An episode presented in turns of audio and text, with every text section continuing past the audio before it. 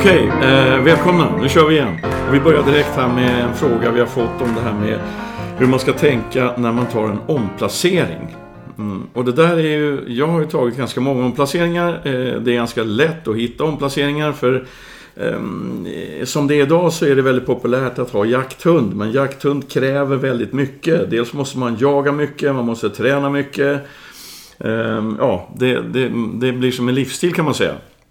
Eh, och det är inte alltid som en nybliven jakthundsägare, mm, eller det, är ganska, det händer att en nybliven jakthundsägare så småningom inser att jag har inte tid.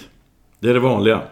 Sen kan man skylla på allt möjligt, att det, att det är liksom eh, ja, allergi i familjen och sånt. Det är en klassiker. Men, eh, men det händer att, att jakthundar omplaceras. Ganska vanligt. Hur ska man tänka? Ja, som jag ser det så... Om man ska ta det här enkelt så tror jag att en vuxen hund som som plötsligt rycks upp ur sina vanor eh, och hamnar i en helt annan miljö, helt andra vanor, helt andra regler och så vidare. Den nästan som regrerar i huvudet alltså. Den blir nästan valp igen då. Eh, om man ska förenkla det. Eh, så man har en stund på sig. Men vissa hundindivider en vecka, andra hundindivider tre månader. För att så att säga skola om den här hunden. Eh, till det nya livet. Och rådet är att Gör ingenting med den här omplaceringen som ni inte sen kommer att fortsätta med. Alltså anpassa inte det dagliga livet eh, under en period för att omplaceringshunden ska känna sig välkommen och älskad och, och massa annat. Alltså, eh, det är klart, den ska känna sig välkommen och älskad, men, men man ska inte förändra vardagen tillfälligt. Ehm, man ska inte anpassa sig själv till omplaceringen, utan omplaceringen måste anpassa sig till sin nya ägare.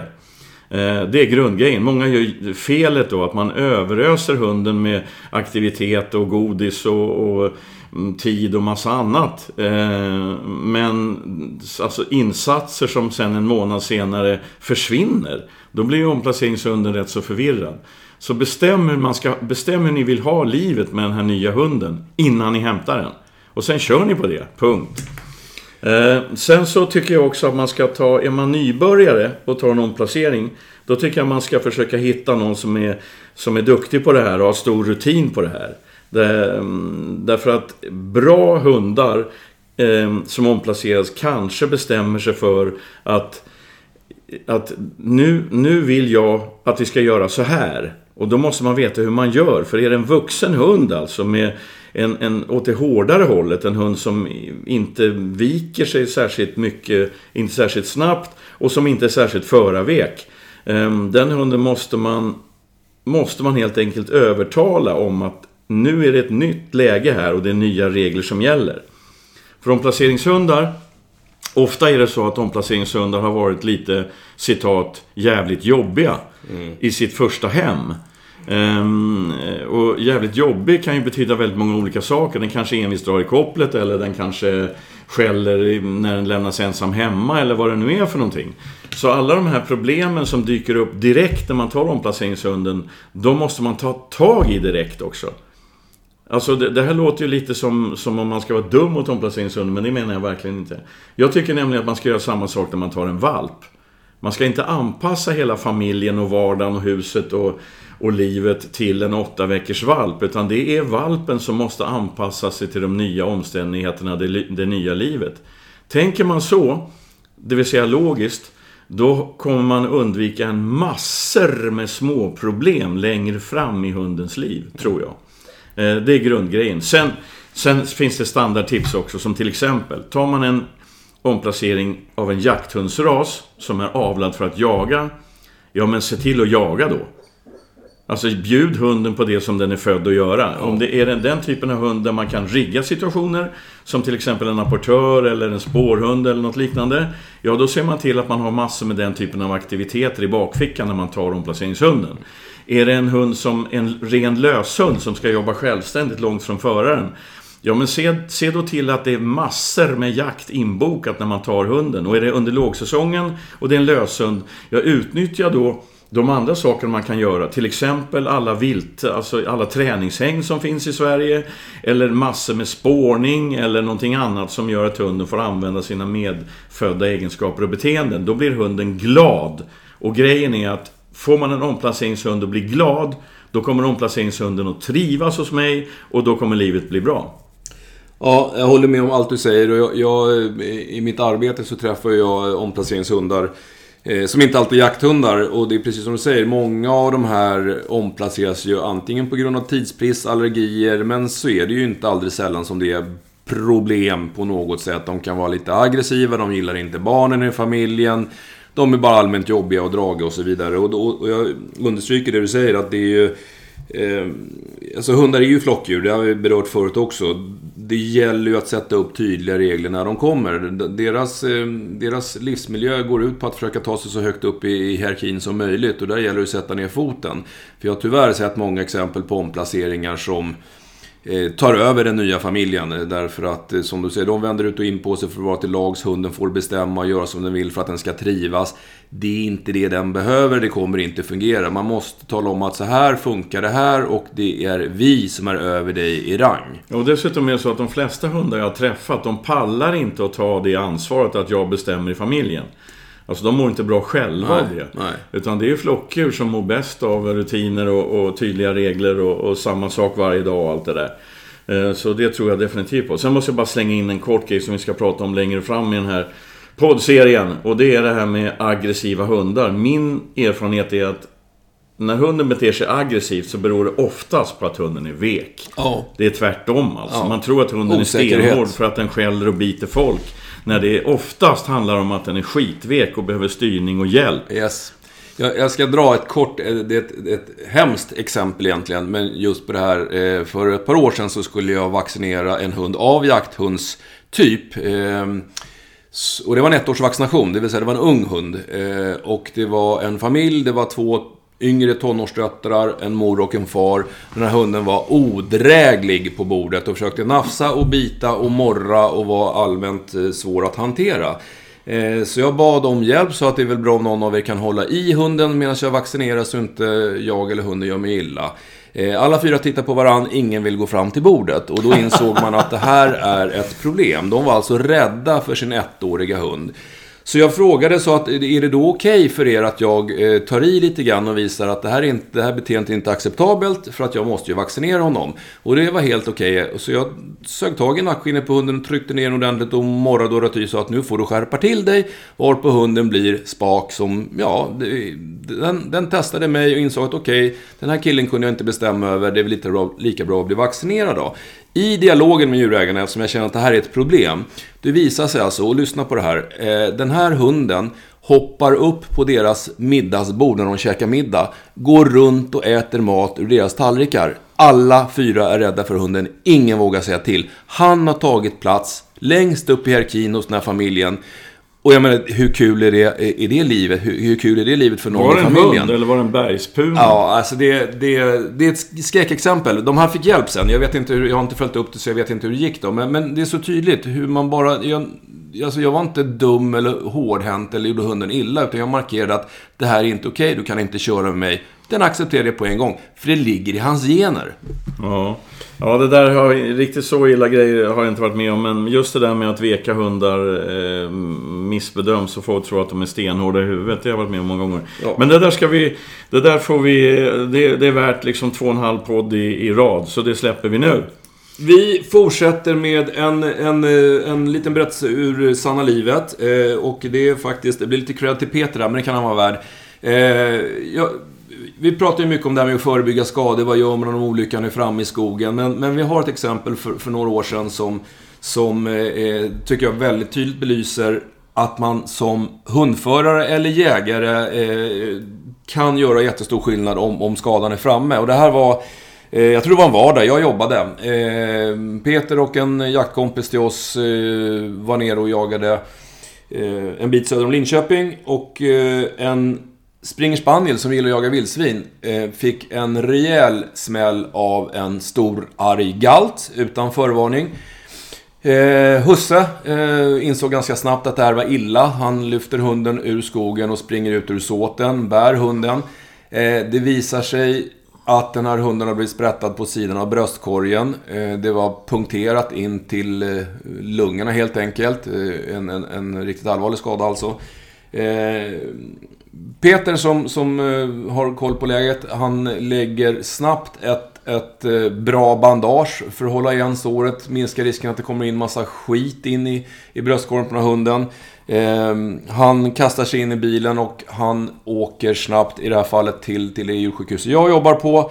Ehm, och i, och på vägen in så har Peter ringt och sagt att jag kommer med en illa sprättad hund så att vi hade förberett ett akutrum så att när, när ehm, de kommer så är det rakt in på rummet och så sätter vi igång med de åtgärder som, som krävs i ett sånt här läge. Ehm, och någon timme efter att, att ehm, Peter och vår kompis hade kommit så låg den här Spanien på operationsbordet och vi kunde fixa till den. Det gick snabbare än så. Det var 20 minuter sedan ja, var hunden sövd. Men alltså, ja. det, det är tre grejer där va. Nummer ett, bär hunden. Yes. Alltså låt inte hunden gå själv. För den här hunden kan, kunde utan problem en följsam hund som, som dels är chockad av den här smällen.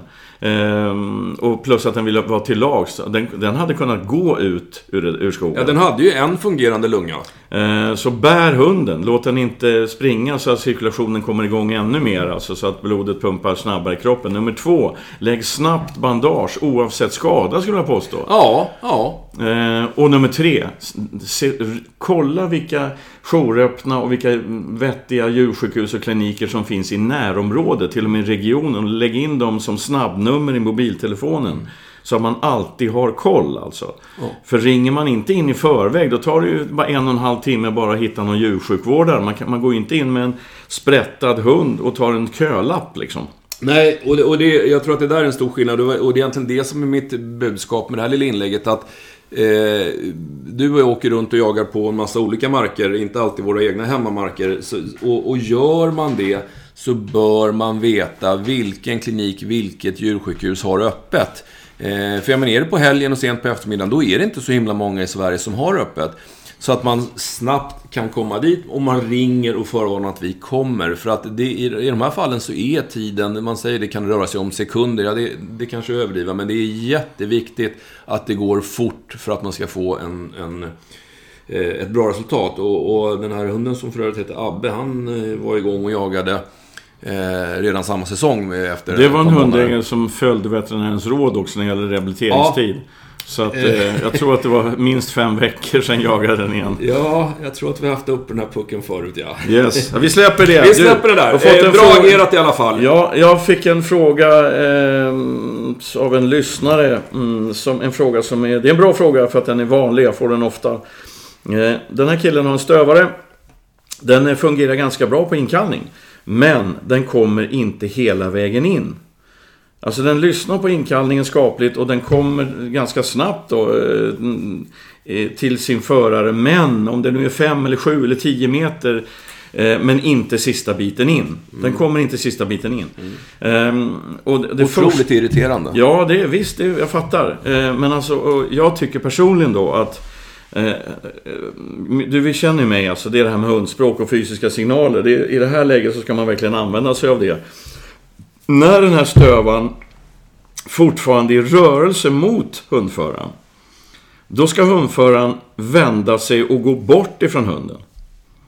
Alltså röra sig bort från hunden. Vill man så kan man backa. Huvudsaken är att rörelsen är bort ifrån hunden. Därför att en rörelse bort ifrån, det är en lugnande och välkomnande signal.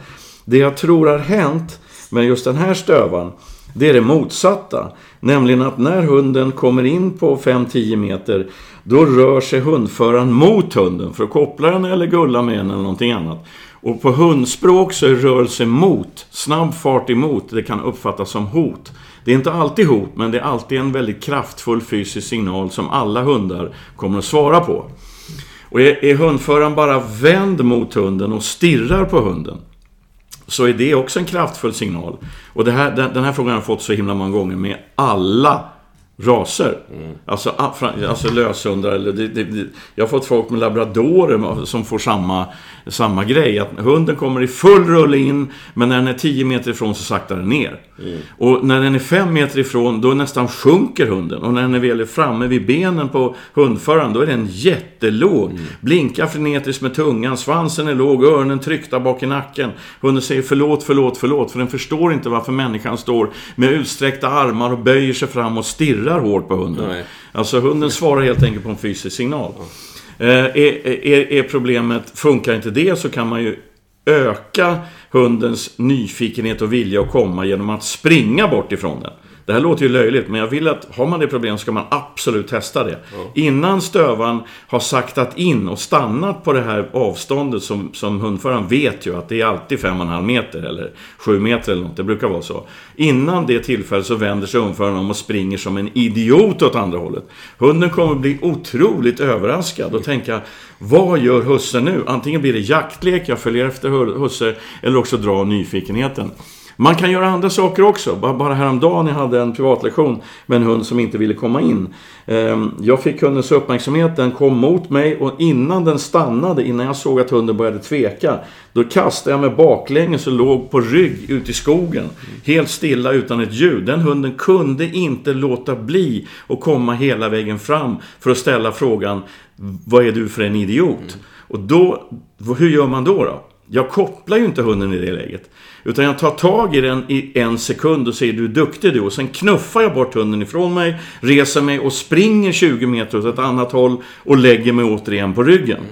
Det tog fan inte mer än två och en halv sekund så var hunden framme med mig. Nej. Du var en rolig typ. Mm. Då knuffar jag bort hunden en gång till och vänder mig åt andra hållet, liksom bort ifrån hunden. Då, kommer den, då är den intensivt på mig hela tiden. Jag vill vara med dig för du verkar vara en rolig person. Åtminstone udda och lattjo. Och det där har vi haft, det där har ju jag praktiserat det och jag vet att du har sagt det många gånger i andra sammanhang också. Just det här, eh, det klassiska. Vad gör man när såten är slut? Hunden kommer duktigt tillbaks på bakspår, går fram till husse. Man kopplar en hund som älskar att jaga. Eh, det kan man göra när man har all den här lydnaden sittandes kroppen. Men du säger alltid det. In med hunden, säg du är duktig du, skicka ut den igen. Du ska vara belöningen. När den kommer till dig så får den mera jakt. Ja visst, och sen kan man ju stoppa in alltså, ja, du, får, du får stoppa mig om det är för mycket här, men alltså jag är nördig på det här. Men alltså hundars språk handlar om att tyda och försöka förstå fysiska signaler. Hundar pratar inte svenska, de skickar inte mail, de twittrar inte, utan de visar allting som de vill, inte vill, sinnesstämning, allting med sin kropp, med olika typer av fysiska signaler. Det innebär också att de är experter på att läsa fysiska signaler. Mm. Och jag skulle vilja ta ett tydligt exempel. Och det är att när hunden... Vänta nu, eftersom du är nördig på det här, innan du tar ett tydligt exempel. Kaffepaus. Bra.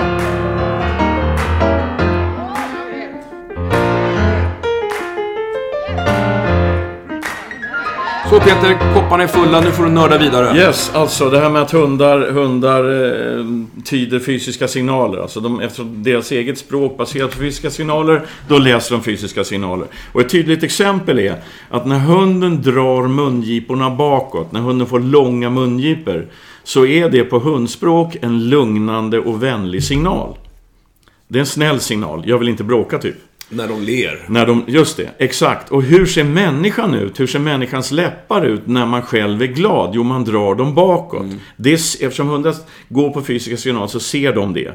Men där du vaknar på morgonen och inte betalt banklånet så ser det ut som ett jävla russin i ansiktet. Läpparna är extremt korta. Det ser dina hundar. Mm. Eh, eftersom hundar inte pratar svenska och kan läsa den typen av, av bankutdrag som du sitter och bläddrar i, så förstår de inte varför du är förbannad. Eh, om man då säger, samtidigt säger till hunden du är duktig du, då fattar inte hunden. Hunden går på fysiska signaler. Jag menar, eh, alltså, mina hundar är ju så att ibland känns det som att de vet hur jag mår innan jag vet det själv. Mm. Alltså de ser på oss liksom. Och vart vill jag komma med det här babblet då? Jo, alltså den här hundföraren med, med stövaren som inte kommer in. Jag tror den här hundföraren har, bestämt sig för, eller han har vant sig vid att hunden faktiskt inte kommer in. Mm. Eh, då ser han ut så också. Han blir, fan nu kommer stövaren inte komma hela vägen in. Det vill säga, han kanske lutar sig framåt och spänner kroppen. Ja, spänd muskel är hot på hundspråk. Han lutar sig mot hunden, tar ett steg emot hunden. Ja, fart emot är hot på hundspråk. Han kanske är tjurig, han har korta mungipor, vilket betyder hot på hundspråk. I, tillsammans med de andra signalerna. Det behöver inte betyda hot i alla lägen, men en hård signal alltså. Ehm, och, och, det här vet jag av erfarenhet. Om man, om man nu är jag ju nörd, jag vill verkligen påpeka det, men om man jobbar med sin egen kropp och lär sig sin egen kropps signaler eh, mm, som, de, som, som hundar ser dem, då kan man utnyttja det. jag vet ju ibland inte, nu ska jag vara helt ärlig och det här sprider sig till folk så det kanske inte är så smart, men när jag får problemhundar till mig, eh, vilket händer ganska ofta på privatlektioner, då vet jag från början, åtminstone varannan gång, har jag ingen aning om hur jag ska, hur jag ska lösa problemet. Men jag agerar som om jag vet det.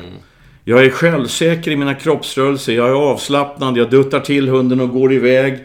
Alltså förstår du? Alltså, jag, jag är hur trygg som helst. Jag är inte trygg in i huvudet.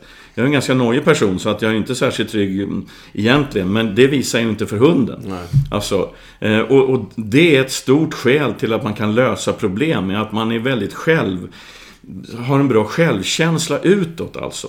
Eh, Så att rådet till den här sättekillen, eller förlåt stövarkillen, det är att fundera lite på hur du själv ser ut och agerar fysiskt i de situationer när stövaren inte gör det du vill att den ska göra. Och så förändrar man de fysiska beteendena.